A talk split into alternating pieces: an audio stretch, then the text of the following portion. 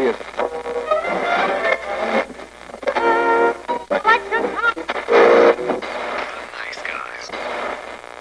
Всем привет, и с вами подкаст. Славные парни. Сегодня мы будем говорить про, ну, лично мною ожидаемую премьеру очень. Это новый DC-фильм. Первый в этом году DC-фильм. Мы еще ждем Лигу Справедливости в ноябре. Дай бог она выйдет со всеми там досъемками и прочим добром. Сегодня мы говорим про Чудо-женщину. Фильм про Диану с острова Фемискира, в общем, в исполнении Галь Гадот, которую мы увидели там очень-очень мельком в Бэтмене против Супермена. На самом деле я тоже ждал очень Чудо-женщину, потому что, насколько вам известно, а если неизвестно, то советую погуглить, про Чудо-женщину не было полнометражных фильмов, потому что про нее появился сериал в 60-х, потом она краем мелькала в анимационных фильмах, просто в сериалах, и пытались пустить вот в современности еще один сериал, но он очень быстро сдулся, поэтому благодаря хорошим кассовым сборам «Бэтмен против Супермена», да, там были хорошие кассовые сборы, и достаточно удачному касту в виде Галь Гадот, как сказал Ярик, боссы DC решили запустить все-таки сольник «Чудо-женщины», и вот 2017 год знаменовал нас тем, что полнометражный фильм о приключениях Дианы – вышел в свет. Вообще с этим фильмом связана некоторая, как это, странная шумиха. Очень забавно наблюдать всегда за отзывами о фильмах, за откликами. «Бэтмен против Супермена» имел ужасные просто отзывы кругом. Все было очень-очень плохо, потом вышла «Чудо-женщина», у нее там 97 на гнилых томатах, очень много на МДБ, ну, чуть более взвешено. Все это связано, конечно, с тем, что сильная, красивая женщина в главных ролях. И в целом это, наверное, первый полноценный женский женский супергеройский блокбастер. Такая уникальная форма фильма, вообще, которой, наверное, не было до этого момента. И поэтому вот, как это, свободная пресса взялась и всячески расхвалила этот фильм. Поэтому я немножко с опаской на него смотрел. Фильм снимала режиссер Пэтти Дженкинс, которая в свое время сняла довольно интересную такую мрачную драму «Монстр» с Шарли Стерон. С тех пор ее почти не было как бы видно. Это было довольно давно, это, по-моему, больше 10 лет назад назад было, но при этом она вернулась, сняла этот фильм, причем вот довольно нехарактерный для себя, это высокобюджетный блокбастер с экшеном, со слоумо и всем таким, и давай, наверное, поговорим о сюжете. Сюжет очень простой. Фильм, в принципе, очень коротко рассказывает о, об одном эпизоде жизни Дианы. Это то, как она попала в реальный мир с острова Фемискира. И, к сожалению, на этом пути ей попалась Первая мировая война. Диана живет на острове Фемискира, который скрыт от смертных, от остального мира. В рифму получилось. Так или иначе, она принцесса этого острова, ее учат соответствующие, из нее делают воина, ученого, она много времени проводит в библиотеке с мечом, с копьем и так далее. Среди других амазонок, женщин-воинов этого острова. И вот однажды она наблюдает, как на самолете неподалеку от острова, влетая за этот барьер, которым остров отделен от другого мира, падает, собственно, летчик в исполнении Криса Пайна. Крис Пайн у нас играет Стива Тревора, это такой вот британский солдат времен Первой мировой войны, и именно он является тем первым мужчиной, который увидел Диана не нарисованном в книжке. Вот. И между ними происходит химия, потому что первая встреча мужчины, ну и сама по себе Диана симпатичная. И с этого момента начинается не все принцессы Амазонки красивые. Ты что, фильмы National Geographic не смотрел? Окей, да. Диана спасает Стива Тревора из тонущего самолета. Стив рассказывает ей о том, что снаружи в мире происходит та самая война, которая закончит все остальные войны. Первая мировая, ужасная по своей разрушительности, по количеству смертей. И Диана вот э, ощущает, что, ну, собственно, она должна выйти в свет, э, в мир и остановить войну. С этого начинается приключение Дианы в реальном мире и попытки Стива Тревора все-таки продолжить свой путь и помочь своим не знаю, союзникам закончить эту войну гораздо быстрее, чтобы не дать умирать людям дальше. По сути своей, оба этих персонажа, они движимы одними целями, просто у Дианы есть какая-то более мистическая подоплека, то есть она считает, что в ее силах остановить войну в целом, как, э, как факт. И, наверное, раз уж мы начали разговаривать про актеров, мы немножко поговорим про каст персонажей. Я сразу скажу, мне безумно нравится Галь Гадот. Мне она очень нравилась в «Форсаже». У нее не очень богатая актерская актерская карьера, то есть она начинала как модель, там, как мисс Израиль, потом кандидатка в мисс э, Вселенная, но потом она начала появляться в сериалах, появилась в Форсаже, ее закастили Чудо-женщины к Бэтмену против Супермена, и, блин, она обалденная. То есть вот в этом фильме очень много не так. Он очень неровный, у него очень своеобразный ритм. Экшен, вот я знаю, мы с Ником будем обсуждать еще экшен, но Галь Гадот обалденная. Единственное хорошее, крутое решение этого фильма, несомненно, это каст Галь Гадот, потому что она и женственная, она очень наивная, когда она вот попадает в этот большой мир, но при этом она волевая, она сильная, в ней есть какое-то вот это вот странное материнское женское начало, которое она вот проносит через весь фильм. Ну, в общем, девочка, девушка, женщина, все разом, и, ну, обалденно. Мне она очень понравилась. Собственно, главную мужскую роль здесь исполняет Крис Пайн, который... А такой... что ты про Галю ничего не скажешь? Скажи что-нибудь про Галю, ну, про Галю. Что Она была на пятом месяце беременности, с, э, когда фильм снимали, поэтому... Что, это прекрасное чувство. Ты... У нее муж, у которого на футболке написано, что моя жена чудо-женщина, твоя. У меня нет жены. Да и футболки такой нет.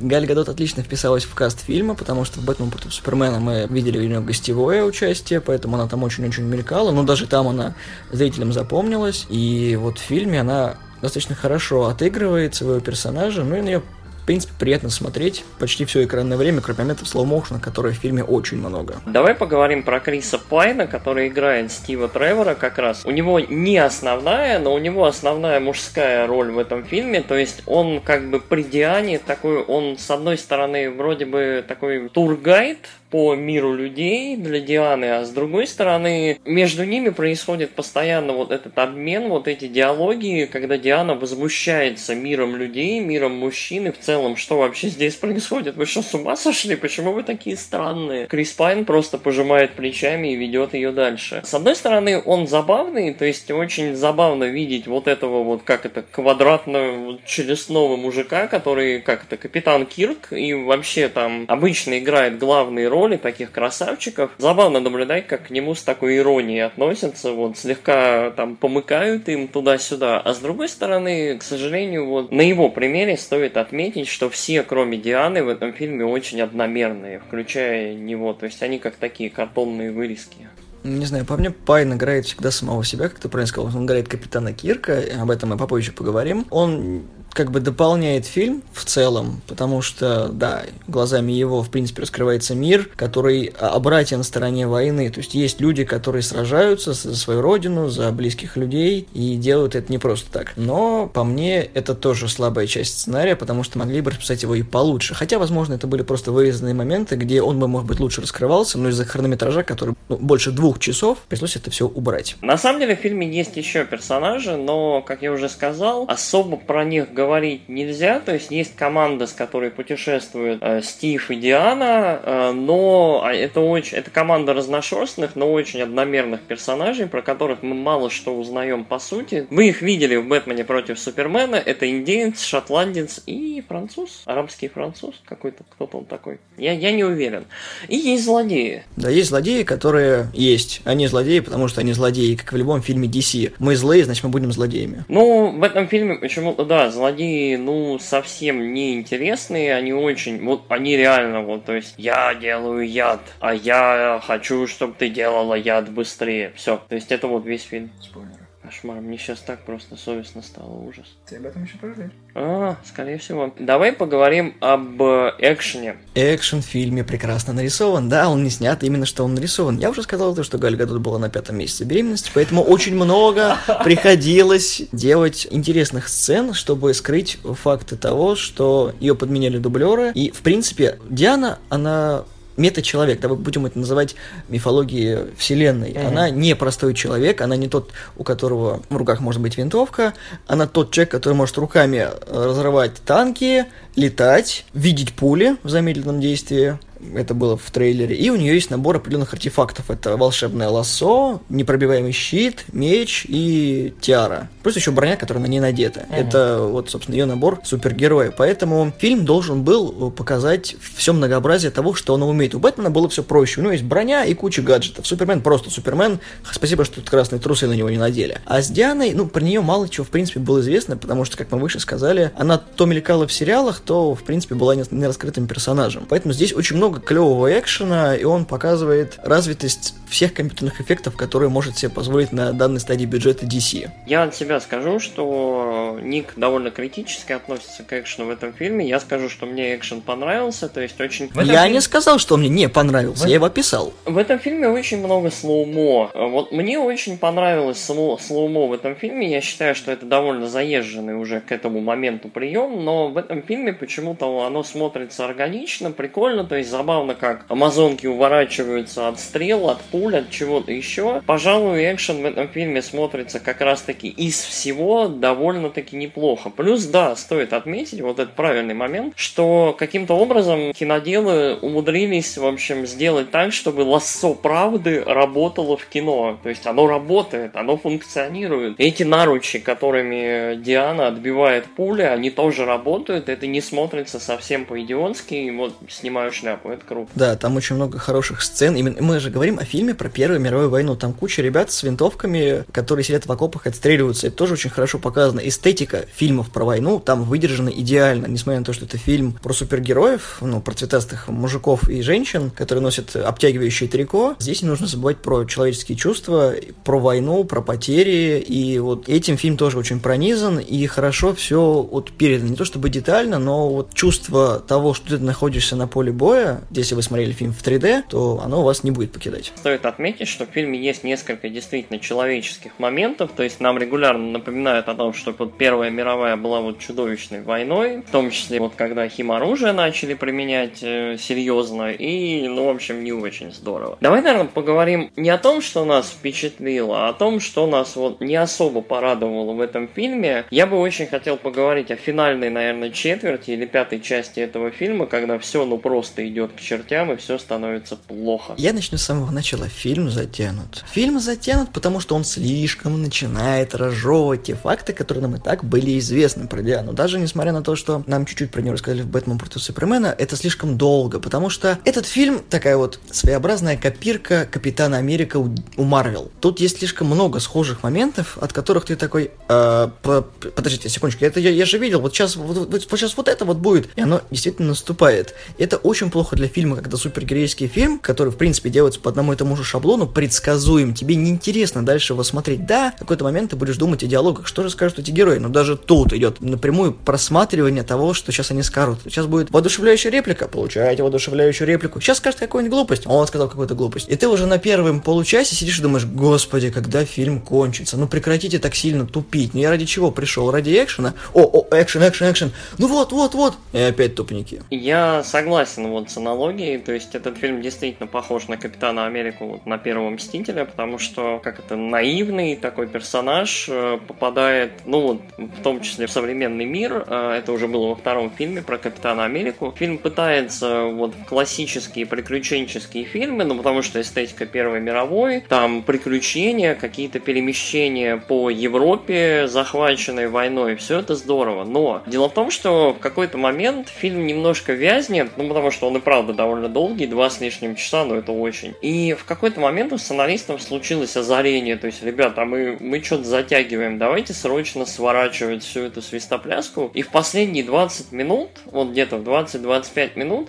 реально весь фильм сводят к одному месту, к одной сцене, к одной большой, ну, грубо говоря, драке, и все. Вот эта перемена, вот этот вот э, довольно мрачная смена декораций и вот быстрый подвод под финал, он настолько резкие, настолько внезапные, что вот просто до смешного. Более того, вот основные злодеи вот настолько телеграфируемые, настолько в целом печальные, что ну вот ты не ощущаешь риска и не ощущаешь никакой драмы даже, вот давления. Да, все будет нормально. Финал очень-очень подпорчен был этого фильма, мне кажется, несмотря на то, что, блин, вот все было так неплохо. Не в этом дело, а в том, что, как по мне, это пример того, как можно испортить фильм хорошими идеями, потому что перенос, на мой взгляд, на Первую мировую войну, какой бы она ужасной ни была, не самый лучший выбор с точки зрения вот отражения Дианы. Да, это вот э, то, как она первый раз прибыла в мир людей, но перенеся они бы ее во Вторую мировую войну, у создателей были бы более развязаны руки. Но я знаю мало фильмов про Первую мировую войну, тем более фантастических, которые не являются историческими. Первая мировая сейчас довольно популярна как раз потому, что, ну и в играх, и в фильмах, потому что она не такая избитая, не такая заезженная в кино, в медиа, как э, вторая. Очень э, такой конфликт, недоизученный, неизвестный основному большинству зрителей, слушателей и так далее, игроков. И мне кажется, естественно, что они выбрали Первую мировую. Но это даже не поэтому. В поддержку своей точки зрения могу сказать то, что чтобы совсем не копировать Капитана Америку, которая была во Второй мировой войне, они просто взяли Первую мировую. Ну, может быть, да, это разумная точка зрения. Наверное, еще среди минусов этого фильма я очень хочу отметить саундтрек, который настолько никакой, что он, по сути своей, является собой замедленные либо убыстренные вот эти вот 2-3 минуты темы из Бэтмена против Супермена. Да, Джанкл XL сделал сделал э, потрясающий саундтрек, потому что, как по мне, это один из замечательных композиторов современности, который сочетает и классику, и достаточно популярную музыку, и делает это очень хорошо. А здесь композитор просто халтурил. На протяжении всего фильма вот вы слышите какие-то вариации на эту же самую тему, ничего, по сути своей, свежего, и в финале опять играет она, и это бесит уже. Я уверен, что вот этому фильму очень помог, опять же, либо от Джанки XL, там еще от кого-нибудь, хороший, большой саундтрек, красивый красивый, но нету его. Абсолютно бесполезно, не знаю, на клавесине в обед написанное. То есть, вот, я не знаю, я был расстроен. Ладно, хватит поносить фильм, давай итоги подводить. А, я, в принципе, я был доволен, когда я вышел с этого фильма. Это фильм про принцессу Диану внезапно, фемискирскую, то есть это фильм про чудо-женщину, он работает. Работают артефакты, работает основная мотивация персонажа. Этот фильм очень-очень понравился, в принципе, прессе. Я думаю, что он зашел, но я могу сказать, что кроме Галь Гадот, кроме экшена местами и пары, может быть, забавных вот актерских моментов, но фильм немножко не очень. То есть он очень затянутый, в нем очень плохой сценарий. Вот этот финал, это ну очень плохо. Поэтому я от себя поставлю этому фильму, ну, такие две звезды. Уверен? Ну, я иначе не могу. Я правда, я очень-очень люблю DC. Ну, елки-палки, ну, ребят, ну, можно было лучше. Тебе Бэтмен против Супермена понравился? Бэтмен против Супермена чуть ли не лучший супергеройский фильм, как я считаю. Там есть полшишечки от Бэтмен против Супермена, там есть музыкальная часть. Мой фангазм не случился, прости. Короче, «Две звезды» — это неплохой фильм, но и не настолько раздутый, хайповый, там, боже мой, женщина спасает кино фильм, как мы ожидали, увы. Я тебе женщину-кошку поставлю и заставлю вспомнить это чудо. Я даже не смотрел. Так, к чему итоге? Мне фильм понравился. Я смеялся на некоторых моментах, я отшучивался, потому что были такие неоднозначные фразы, которые лично меня радовали. Поэтому я не мог упустить возможность на ползала похохмить, как я это люблю делать. В меня даже не полетел попкорн. Кошмар. Отличные были шутки. Я могу даже сценарий для стендап писать. Мне понравилась визуальная часть фильма, мне понравились актеры, хоть и Капитан Кирк, Капитан Кирк, Капитан Кирк, Крис Пайн на половине фильма, и Гадот хорошо смотрится в костюме и в целом прекрасный каст попадания. Злодеи вообще не очень, совсем-совсем-совсем не очень. DC ты можешь лучше. Даже Зод был это получше прописан, а он там был всего один. Поэтому от себя я поставлю две звезды за все-все-все и половинку за то, что меня повеселил фильм. Юморист. Да. На этом мы, пожалуй, прощаемся с вами. Спасибо за то, что слушали. Надеюсь, вы еще к нам вернетесь. И мы обязательно вернемся к вам после этого подкаста. Всего доброго. Пока.